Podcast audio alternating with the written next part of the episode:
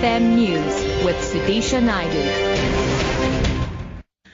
It's 7 o'clock. Good morning. The African National Congress is considering new election strategies for next year's local government elections as it expects a fierce contest with opposition parties gunning for four metros. The ruling party's midterm review debated at the weekend's National General Council noted that if the last national elections had been local government polls, it would have lost some metros. It's also worried that a dip below 60% could be seen as the start of the demise of the party. Party. ANC spokesperson Zizi Kodwa. We want to retain all the metros. That's why, among others, we've said in some of the metros, especially those are strategic, we must actually review our strategies. We must announce our mayoral candidate in those metros ahead of time so that they are part of the campaign, they can aid the campaign, which is a new element in terms of our campaign as well, where we were only introducing our mayoral candidate after elections. We want to make sure that we win almost all wards, including some parts of the Western Cape where we're beginning to almost regain the lost ground in the Western Cape. The tender racketeering trial of a former senior South African revenue official who was also a business partner of one of President Jacob Zuma's wives and nine other people will continue today. A new witness will testify against Mandiswa Mokwena and nine other people.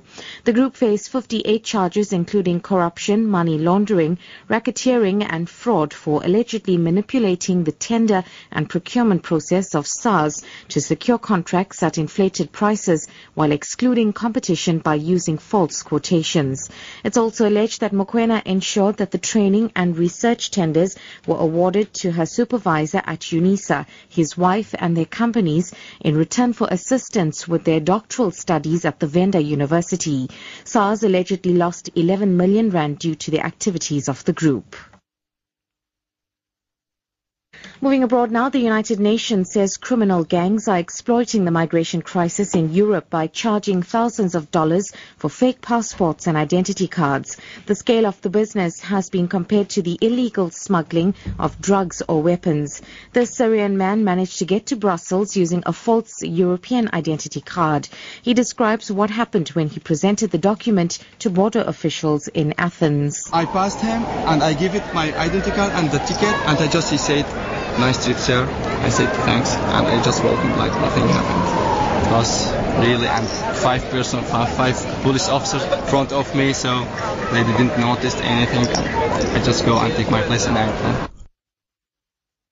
And wrapping up the first official report into the downing of Malaysia Airlines flight MH17 over war-torn eastern Ukraine in July last year is due to be presented in the Netherlands today. The Dutch Safety Board is likely to confirm that a missile brought down the flight. However, it's not expected to say who fired it. The BBC's Tom Burridge reports. After long delays, partly due to the conflict here in eastern Ukraine, the Dutch Safety Board will finally publish a detailed report on one of the worst ever civil aviation disasters. The report will look at what caused the plane to disintegrate in midair and will consider the issue of civilian passenger planes travelling over conflict zones. It will also look at whether the victims would have been conscious in the final moments and why some relatives waited four days before receiving confirmation that their loved ones were on the flight.